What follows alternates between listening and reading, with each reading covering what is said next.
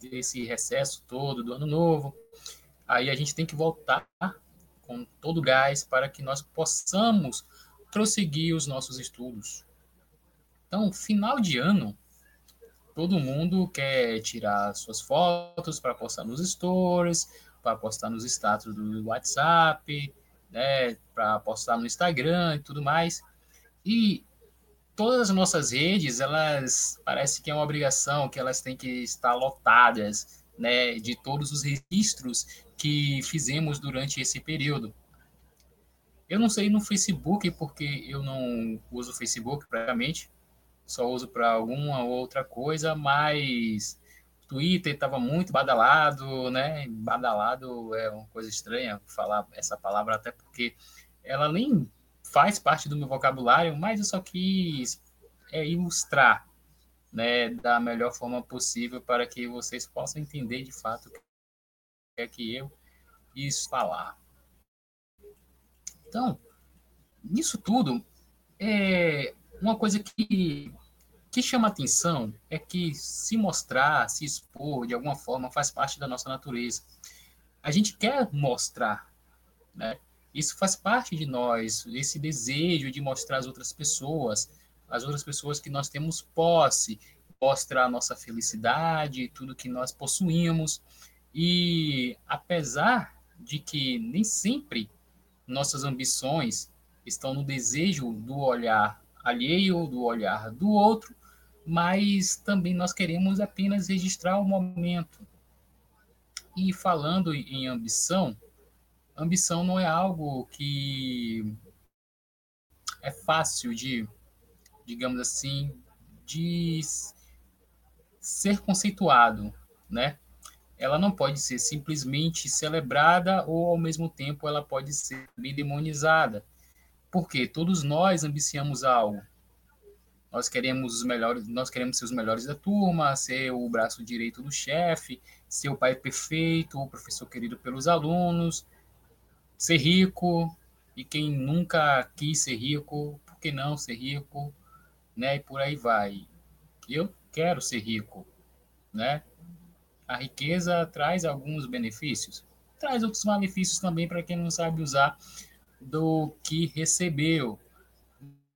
Mas nossa ambição, ela tem muitas faces, ou melhor dizendo, ela tem muitas facetas, muitas facetas, até porque elas podem ser boas, podem ser ruins também, mas para que nós possamos entendê-las melhor, né, antes precisamos fazer o quê? Precisamos entender qual é a motivação que me faz ambicionar algo. E aqui está um calor de matar, por isso que eu estou suando um pouco, né? É, mas eu estava lendo um livro, esse livro aqui, ó, que está aqui do meu lado, é o Na Estrada com Agostinho, esse livro aqui, do James K. Smith, ou K.A. Smith, enfim. Nele eu vi uma citação muito boa de uma poeta chama, americana chamada Jane Walker. Ela diz que a ambição, né, que a sua ambição seria escrever poesia que derrotasse o tempo. E é uma ambição muito poética até, né? E quem não quer de, de, derrotar o tempo? Até porque nós sempre somos vencidos por ele, né? Então seria de alguma forma algo interessante, né? Uma ambição digna de se lutar por ela. E no meio de toda essa exposição em redes sociais, onde nós contamos os nossos maiores segredos para ninguém e também ao mesmo tempo para todo mundo, nós esquecemos, ou melhor, nós tentamos esquecer que por trás disso há um desejo muito maior, né, que é o desejo de ser notado. E às vezes ser notado né, vem com também alguns benefícios. Outras coisas também ruins aparecem com a essa notoriedade, né? Então vale também saber balancear as coisas, saber o equilíbrio, assim como Thanos fala, né, o equilíbrio perfeito. Mas enfim, temos as pessoas que gostam de se expor, né? Gostam de se aparecer um pouco, por outro lado, temos outras pessoas que são mais na delas, né? Que elas não estão muito, estão muito aí para poder aparecer. Elas gostam de se preservar um pouco mais, até porque todo mundo sabe que algumas pessoas que ficam escondidas ali atrás da tela, que só falando mal, né? Só olhando perfis alheios, só fazendo esse tipo de coisa, usam o esconderijo, o escudo, né, a tela como escudo para ser violentas com outras pessoas. E eu não estou dizendo aqui para você parar de usar as redes sociais para que eu não poste nada, afinal eu também uso. Eu não estou demonizando rede social nenhuma. Eu só estou falando sobre a nossa ambição. Nós, como bons estudantes que somos, nós precisamos saber qual é a nossa ambição e qual é a tua ambição. Estou falando para, eu estou dizendo aqui para que a gente possa entender um pouco mais que a ambição ela não é antônimo de humildade. No caso, o oposto da ambição não é a humildade. Até porque a ambição ela é utilizada de uma forma muito errada também. Porque se a gente falar que a pessoa é ambiciosa, a gente está trazendo algo como um tom pejorativo, né, naquele conceito de ambição. Mas o oposto de ambição não é exatamente humildade. Muito pelo contrário. O oposto de ambição é o quê? É preguiça, é o comodismo, é a timidez, é a passividade. E, infelizmente, muitas vezes acreditamos que pessoas ambiciosas são pessoas orgulhosas, são pessoas arrogantes. Porém, porém, nós pensamos nisso usando esse tipo de coisa, esse tipo de fala como uma falsa humildade. No final, meu povo, nós somos o quê? Somos preguiçosos. Apenas isso. Eu estou suando demais aqui. Mas vamos lá, dá para sobreviver? E em relação a esse tipo de coisa, né, nós estamos vivendo num período histórico em que a busca pela fama ela tem crescido gradativamente. Porque, assim, quem é que nunca quis ter os seus 15 minutos de fama? Quem é que nunca desejou ter aqueles minutinhos ali de ser reconhecido por algo que fez? Os BBBs da vida. Tem uma novela que passa agora na Globo, é a novela das sete, acho que é Haja Coração o nome da novela. E aí tem uma uma personagem, eu não lembro o nome, na verdade nem questão de lembrar, eu não sei o nome, que ela tenta ser VIP em todo e qualquer lugar. Aí ela fala que é, já foi do BBB e tudo mais, só que ninguém reconhece essa mulher. E ela quer sempre estar nos melhores lugares, ela quer estar nos camarotes, quer estar com a galera que é badalada, né? Que é celebrada, ó, badalado de novo. Hein? E aí ninguém reconhece essa mulher. Aí ela sempre coloca, né, como se fosse um distintivo de autoridade.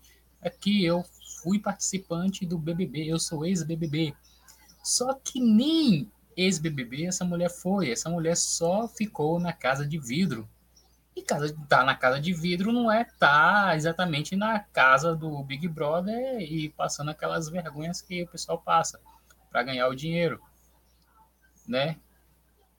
E aí, o que acontece? Esse tipo de, de manifestação, esse tipo de comportamento, ele só me faz lembrar do Thomas de Kempis, no livro A Imitação de Cristo. Ele nos ensina que não devemos ser precipitados em nossas ações, que fazer isso, ou seja, ser precipitado, não é sábio. E muitas vezes nós utilizamos daquilo que conhecemos como um ídolo, né? como algo que nós damos desculpa que estejamos ajudando o outro, que estamos servindo, sendo que o nosso objetivo no estudo é o quê? É servir o outro com aquilo que a gente já sabe, não é? E eu só vou falar aqui, deixar mais aberto aqui para que possa ser mais entendido. A gente vai falar sobre três coisas e eu acredito que vocês já tenham percebido que toda aula são três elementos, né? Possuem três elementos. A aula passada falamos sobre as três vias, a gramática, a retórica e a lógica. E hoje nós vamos também falar um pouco daquilo que estava relacionado, que é relacionado à aula passada. Nós vamos falar sobre a ambição, a inteligência e a linguagem. E acredite, esses três elementos estão interligados: a ambição, a inteligência e a linguagem. E eu pergunto novamente: qual é a tua ambição? Qual é? Por que você está fazendo isso? E eu já presenciei algumas situações em que uma pessoa ela começou a estudar determinado assunto e aí quis acreditando, né, que já sabia de algo, já sabia daquilo, né, que estava estudando, já tinha um conhecimento mais aprofundado, porém não, né, ela quis dar uma de inteligente para cima de outra pessoa. E foi até engraçado, porque essa pessoa foi falar algo e a outra que ela quis provocar nem prestou atenção, né?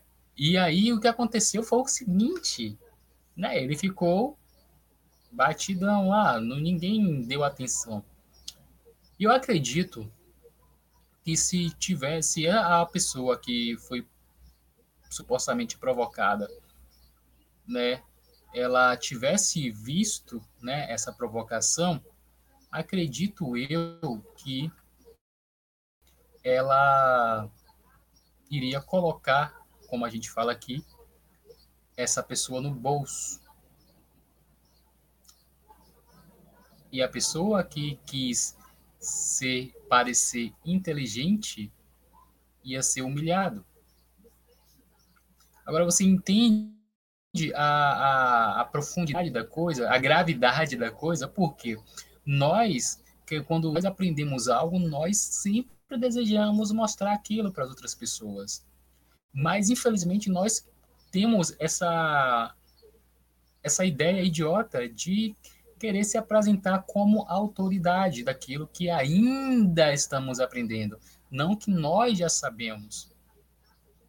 E se você prestar atenção, há uma diferença de pessoas que já sabem e das pessoas que ainda não sabem de determinado assunto. Porque as pessoas que ainda, desculpa, as pessoas que já sabem daquele determinado assunto, que tem um, um conhecimento mais aprofundado, ela sempre diz que precisa aprender algo mais sobre aquilo. Mas quem ainda está aprendendo já se acha o expert, já se acha o Jedi, né, com o sabre de luz, dando cambalhota e matando o Darth Vader. Não tem condições. Porque se a gente chegar assim, com, sabe, querendo ser o, o Jedi da coisa toda lá, a gente acaba se ferrando. E nem precisa ver o Darth Vader atrás de nós. Basta um Stormtrooper que e o mesmo tiro errado vai bater na nossa cabeça e a gente vai morrer. Então, é pura pressão. Entendeu a, a, a lógica da coisa? E eu pergunto novamente, qual é a tua ambição? Qual é? Qual é? O, o que você ambiciona? Você ambiciona ser inteligente você ambiciona buscar sabedoria, você ambiciona querer viver junto com a galera VIP, mesmo você estando na casa de vidro. Pronto, um exemplo bem prático aqui, ó. É um paralelo entre a mulher da novela, que era da casa de vidro, com o rapaz que não sabia nada do assunto. Né? Então, a mulher já se sentia dentro do BBB e o cara já se sentia dentro do da equipe, sei lá, dos experts do assunto lá. E aí, eu acredito muito que esse rapaz ia ser humilhado, gente, porque não tem condição, não tem de jeito nenhum. E aí, eu fico imaginando um tipo de coisa, um tipo de situação assim, que quando nós não sabemos isso, um assunto, a gente fica calado, a gente aprende. Tem um, um provérbio, um ditado muito inteligente, muito bom, digo até melhor. Um provérbio mais sábio é que Deus fez nos fez com duas orelhas para que pudéssemos escutar mais e apenas uma boca para que nós pudéssemos falar menos, né? Então, quando a gente não sabe de um assunto, a gente fica pianinho, certo? Mas assim, eu sei que cada um de nós tem um desejo de possui um desejo interior, né, de obter determinado conhecimento. Nós temos essa sede de buscar, sim nós somos curiosos demais. Porém, apesar de nós termos essa vontade de conhecer algo externo, nós esquecemos de buscar por nós mesmos, né?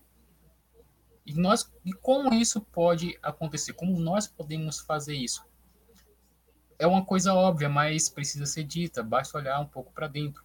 E esse olhar um pouco para dentro não quer dizer que não significa que você tem um rei dentro da barriga, não, ou que você tem que olhar para o próprio umbigo, não é um autoconhecimento, é você buscar de fato aquilo que você é. Só que na maioria das vezes ninguém faz. E aí, falando em maioria das vezes, na maioria das vezes também que desejamos saber de algo. Esse desejo que se evidencia em nós é totalmente um desejo desordenado. E nós precisamos renunciar a essa desordem, nós precisamos trazer toda a harmonia para um caos, porque se nós quisermos viver em caos, a nossa vida será esse caos será refletido em outras coisas também. Se eu não tenho uma ordem na vida, como é que minha, meu estudo será ordenado? É impossível. Eu estava conversando com uma pessoa ontem que, que comprou alguns livros de filosofia toda feliz, né? Comprei um livro de, alguns livros de filosofia, comprei é, Maquiavel, comprei Karl Marx, comprei Sun Tzu e, e, um, e Jean-Jacques Rousseau, Contrato Social. E aí, eu achei interessante isso tudo aí, essa compra desses livros. De verdade, eu achei interessante. Isso porque porque há um primeiro passo de desejo de aprender. Há um primeiro, aquela vontade de aprender, de conhecer. Porque, segundo ele, ele falou que, conversando com pessoas de um grupo, um determinado grupo, essas pessoas falaram que tais livros abriram as mentes delas e tudo mais. E ele se sentiu ah, interessado. Poxa, eu quero abrir minha mente também qual é o sentido de abrir a mente? Muitas vezes nós abrimos tanta mente que o nosso cérebro cai para fora. Isso aí já dizia o Chesterton, né? O Chesterton fala que não seja muito mente aberta para até o ponto de que seu cérebro caia da sua cabeça. E nós não podemos ser assim, apesar de que determinada leitura faz com que nós possamos de fato crescer, amadurecer, né? Só que essa pessoa ele não tem nenhum fundamento filosófico, não tem um embasamento filosófico. Né? Ainda não foi pego pelo espanto da filosofia, mas o desejo de. Só que eu fui conversando com ele, né? Fui falando, conversando e tal, porque de alguma forma há uma, um certo ponto de nocividade em relação a, a esses autores, eu não digo Sun Tzu porque nunca li a Arte da Guerra, mas se você não tiver um preparo, né? Se não tiver preparado, não tiver alicerçado um pouco de filosofia na sua vida, e digo da boa filosofia, você vai acabar sendo pego por ares, correntes ideológicas e quando isso acontece, quando nós somos pegos pela ideologia, como nós, na verdade, nem pegos pela ideologia, não é como a, a gente abraça a ideologia, Aí o que acontece? Acontece que a nossa mente que deveria estar aberta, ela se fecha numa redoma, uma bolha aqui, e para quebrar essa bolha, para quebrar essa bolha, precisa de uma boa dose da boa filosofia. E para que eu não cheguei nesses pontos, né, falando com essa pessoa, não cheguei a esses pontos, mas eu recomendei que lesse literatura. E a literatura, ela tem um poder incrível que muitos de nós não reconhecem ainda. Eu, eu confesso que há, há um tempo atrás eu conhecia esse poder que a literatura tem. E tem uma coisa que a literatura tem, que na verdade é um gênero literário, que o gênero literário possui, é o como é o nome, o que eu falei, é o deslumbramento. E o deslumbramento vem de algo que é muito, está muito próximo de nós, porém nós não enxergamos da melhor forma possível. E como nós não enxergamos da melhor forma possível? Porque nós não paramos para contemplar. E é exatamente por isso. Vou mostrar um livro aqui, que acredito que todos conheçam, pelo menos de ouvir falar. Hum, deixa eu ver aqui. Cadê a capa? Pronto. Esse livro aqui, ó. Acho que não vai focar muito, não. Hum, só só aparece o nome aqui, né? Mas é um livro chamado Contos de Fadas em suas versões originais, edição de colecionador, com 38 contos completos e sem censura, da editora Wish. E tem outro aqui também, deixa eu procurar. Esse aqui eu vou ter que procurar mais aqui, porque eu, gosto, eu não separei. Deixa eu achar aqui.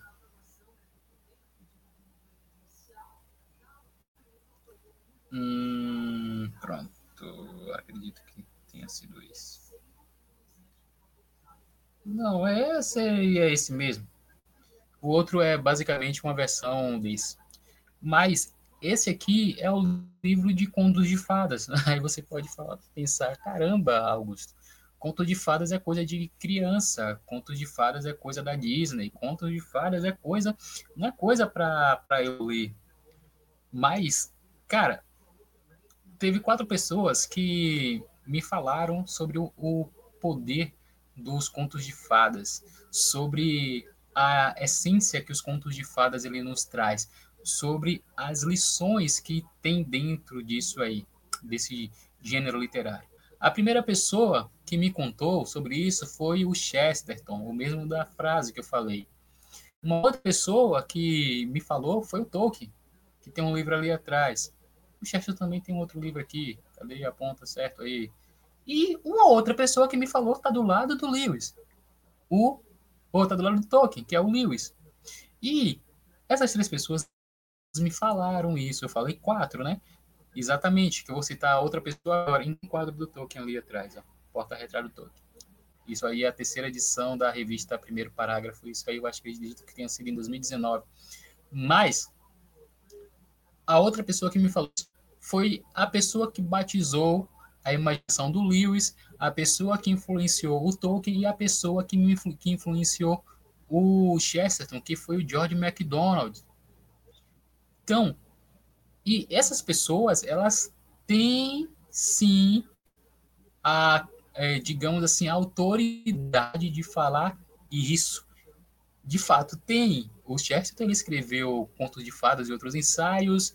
O Tolkien ele escreveu Árvore e Folha, que é um ensaio também sobre é, contos de fadas e tudo mais. E o Lewis, ali no, nas Crônicas de Nárnia, que está ali no canto, no canto de cá, atrás do, da caneca ali, é, escreveu um apêndice no livro As Crônicas de Nárnia, é, como escrever histórias para crianças. E o George MacDonald ele escreveu vários livros de contos de fadas. Ele escreveu o Fantastes, que é um livro excelente demais. Vai até relançar aí agora acho que a Thomas Nelson vai relançar. Está em pré-venda até, tô fazendo propaganda, não sei porquê. Mas eu estou falando porque é algo necessário. Há um aprendizado. Então, se você tem essa, esse costume de ler contos de fadas, de ler ficção, leia. Porque a gente tem as versões da Disney. As versões da Disney são tanto romantizadas, né? E tem muito musical. E quando tem um, uma animação com musical, isso aí já me deixa muito me deixa com agonia. Por quê? Eu não gosto assim de, de desse tipo de musical, porque a pessoa tá lá, tá fazendo as coisas e do nada começa a cantar e todo mundo sabe a letra do negócio e para mim não faz sentido. Mas fora o musical, fora a parte musical da coisa, os contos de fadas eles possuem lições, eles possuem coisas que nós precisamos. E é por isso que O Senhor dos Anéis é muito vendido, é por isso que o Hobbit é muito conhecido, é por isso que Harry Potter existe, é por isso que Crepúsculo existe, é por isso, é por tantas outras coisas, Coraline, enfim, Coraline do New Game, mas exatamente por isso, porque a literatura ela tem poder de mudar vidas. Sim, ela tem poder. E não só muda a vida dos leitores, mas também a vida do autor. E aí, se você ainda não tem uma, um alicerce filosófico, se você ainda não tem isso aí, certo? Não caia em livros de por conta de que você vai abrir a mente, não não vai, porque a sua mente vai fechar, você só vai definhar. E toda uma gama de coisas que você poderia encontrar, você não vai encontrar, porque o seu pensamento ele está ficando menor. Sua capacidade de pensar. E eu falo capacidade de pensar assim nesse sentido de que se você ler primeiramente a literatura, haverá um desenvolvimento do seu imaginário. E aí muita gente tende a chegar e falar que o imaginário é coisa de criança também não. Imaginário, imaginário melhora, né, a sua capacidade de fazer analogias, melhora o seu vocabulário também melhora. Então, há uma melhoria praticamente em sua vida toda. Tá entendendo a situação? E eu tô falando da ambição, eu tô falando da inteligência e também tô contando esse caso em relação à literatura por, por uma simples coisa. Peraí. Desculpa, espirrei. Porque assim. Ai, eu estava falando da desordem, do caos, né? Eu estava falando nesse sentido aqui de que quando mais nós lemos esse tipo de literatura, esse tipo de coisa, nós conseguimos lidar mais com algumas situações. E, além disso, nós vamos fazer o seguinte: vamos nos conhecer melhor, vamos passar a nos conhecer melhor. E aí nós vamos entender que não precisa de louvores de outras pessoas, não precisamos de elogios de ninguém, né? E apenas buscamos o conhecimento sem soberba. E nós cuidaremos mais de nós. Está entendendo a, a situação? E uma coisa que eu fico, sim, sabe, observando, é que pessoas que se julgam inteligentes, elas gostam de se passar por sábias. Mas essa suposta sabedoria, aquilo que elas conhecem, não tem proveito nenhum, não tem proveito nenhum para nossa alma, é superficial, não satisfaz ninguém. É apenas um quase. Assim como o fruto sagrado fala, né? Quase não satisfaz, não satisfaz ninguém. É apenas um quase ele é um, não é nem sabe, é quase sábio, é um quase muito distante do, do ser, do, da questão em si, do ser em si, né? E aí eu pergunto novamente qual é a tua ambição? A tua ambição é o quê? Ser sábio? A tua ambição é o quê? Ser inteligente? A tua ambição é o quê? Mostrar às pessoas que você sabe de alguma coisa? Então, é... esses dias aqui, né? Na verdade, como eu falei, que essa aula ela tem uma interligação com a aula passada das três vias e tudo que a linguagem ela representa, eu até postei recentemente no Instagram do Maiútica sobre isso, qual é a sua importância para nós. Recentemente, com toda essa coisa aí da, da eleição americana, né? Recentemente, um congressista, segundo algumas pessoas dizem que ele é um pastor americano, não sei qual é a, a linha teológica que ele segue, enfim, mas isso não importa. Ele fez uma oração, né? Fez a oração lá, a oração é um tanto polêmica, mas não cabe falar aqui. O que fala em relação a essa oração foi uma coisa que ele fechou, ele conseguiu fazer o mais difícil. No final da oração, ele falou Amen e Amen. Amen no sentido de amém, né? A gente sabe que Amen, traduzido para o português, é amém, e a gente sabe o que o significado de amém é, que assim seja. E aí o cara falando um absurdo, dizendo que Amen significa, é, tem uma, um, uma, é uma palavra do gênero masculino e se refere ao homem, por isso que ele falou eu homem, que seria para mulher. E ele falou, traduzindo aqui, que assim seja a uma mulher, não, a mulheres. E não faz sentido isso, porque você percebe o quanto há uma, um desejo de deturpar as coisas. É o desejo de trazer a desordem. É um desejo, na verdade, nem trazer a desordem, mas de que a desordem seja contínua. E aí vocês percebem a, a loucura? E eu coloco loucura entre aspas porque eu acredito que não tem capacidade de isso não ter sido planejado, essa tipo, esse tipo de, de, de discurso ter, não ter sido planejado. Eu acredito que uma pessoa ela deve ser muito ignorante. E um congressista,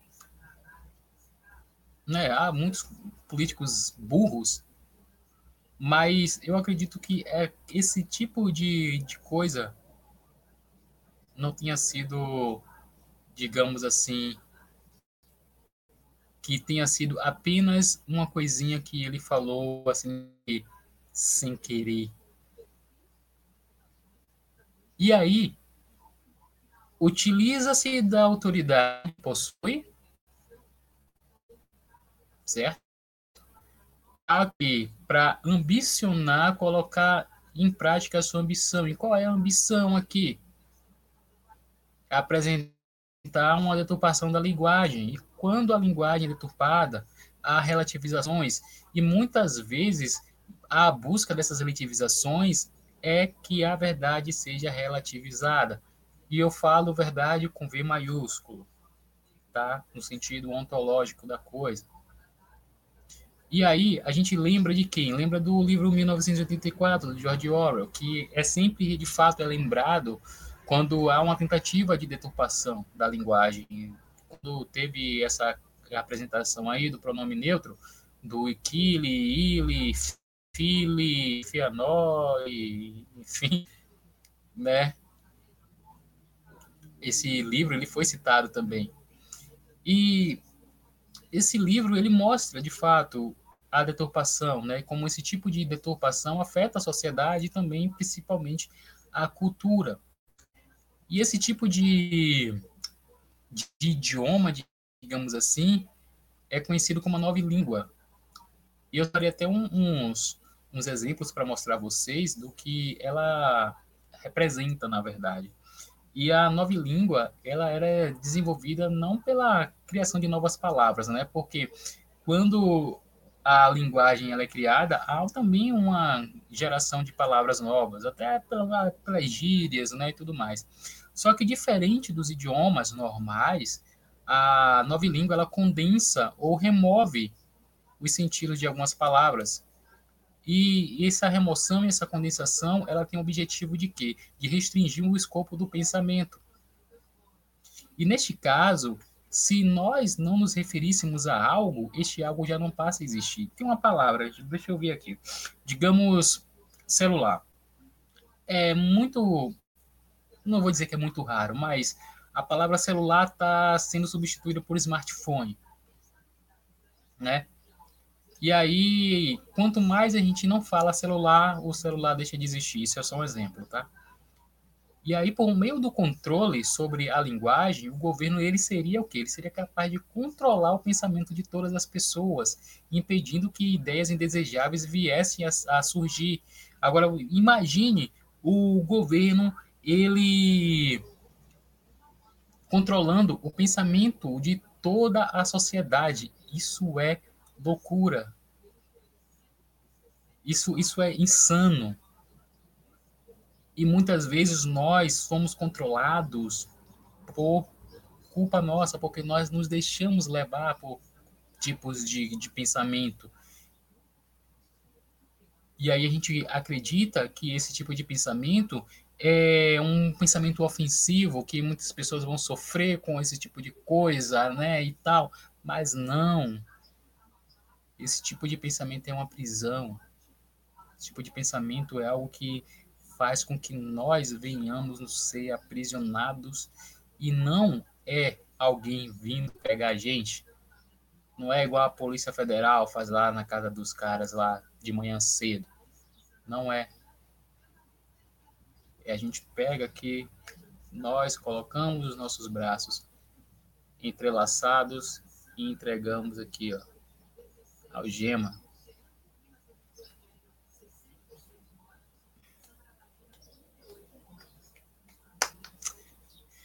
É complicado porque muitas vezes nós fazemos isso mesmo, de verdade, gente, de verdade.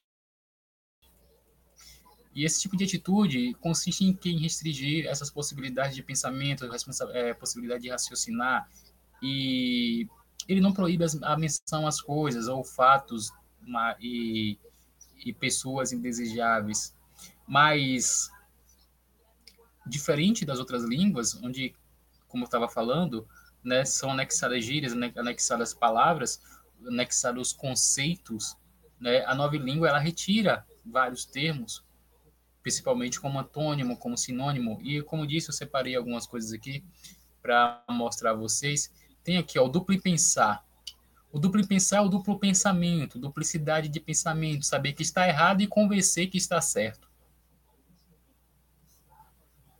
Tem um, um, livro do Schopenhauer, não tem nada a ver com isso aqui, que é 38 maneiras de convencer, de debater mesmo você estando errado. O negócio desse assim, eu não lembro direito.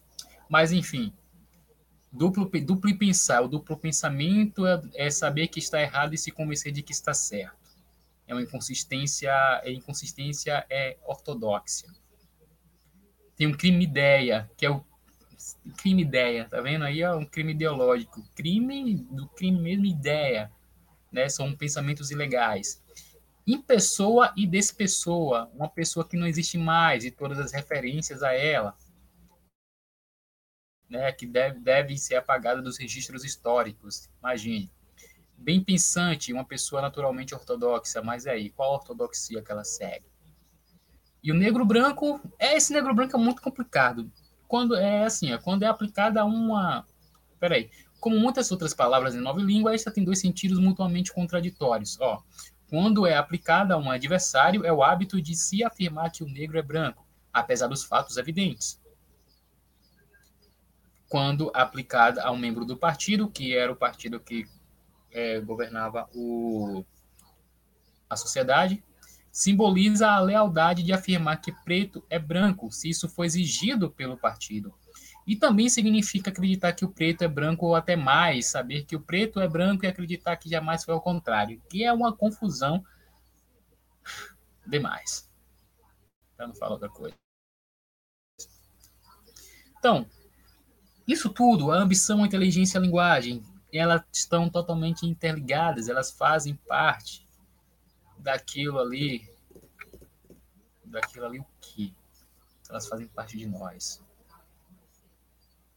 E nós, como bons estudantes, a nossa ambição ela deve ser o quê? Propagar a verdade, né? nos alimentar daquilo que faz bem à nossa alma, para que a nossa alma seja fortalecida e mostrar o quanto a linguagem ela é importante, como ela pode salvar vidas e salva vidas mesmo. E também para evitar que nós caiamos nesse tipo de jogada que é feita aí à torta direita. E para que vocês tenham noção, são poucas pessoas que estão dispostas a correr esse risco né? E que risco é esse? O risco de aprender a, da melhor maneira, de ser uma pessoa melhor, de se organizar melhor, de se mostrar, de mostrar o seu melhor. E a, a, nossa ambição, ela é muito, muitas vezes a nossa ambição ela é muito superficial. E como eu disse antes, não há como demonizar a ambição. Tampouco redes sociais, né, que nós utilizamos para fazer as coisas mas nós precisamos saber quais são as nossas motivações, pessoal. Nós precisamos disso. E vale ressaltar que ambição, como eu falei mais cedo, não é sinônimo de algo ruim. A ambição, ela é nada mais, nada menos do que um anseio veemente de alcançar determinado objetivo. Então, qual é o nosso objetivo? O nosso objetivo é servir.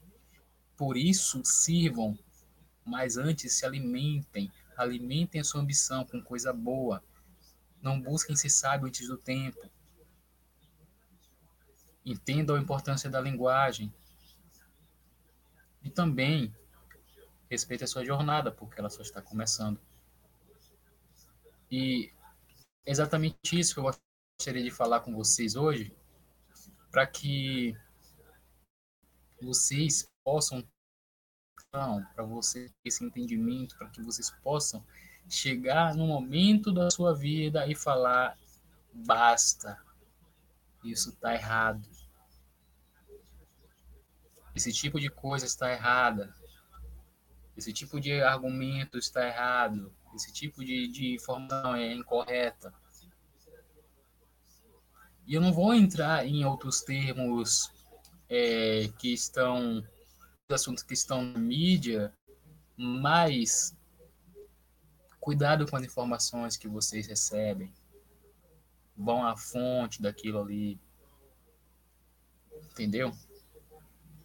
Busquem a verdade. Eu não vou falar que a verdade vos libertará para não entrar em um contexto errado da coisa aqui. Mas entendam que a linguagem ela tem a sua importância, que você não precisa ser inteligente mas que você deve ser sábio, alimente sua missão com coisas boas, porque isso aí vai ajudar você a fazer o que? A você servir. Então, sirvam da melhor maneira. E essa foi a aula de hoje. Tá? Um forte abraço e até a próxima semana. Dou por encerrada a aula de hoje. Até mais.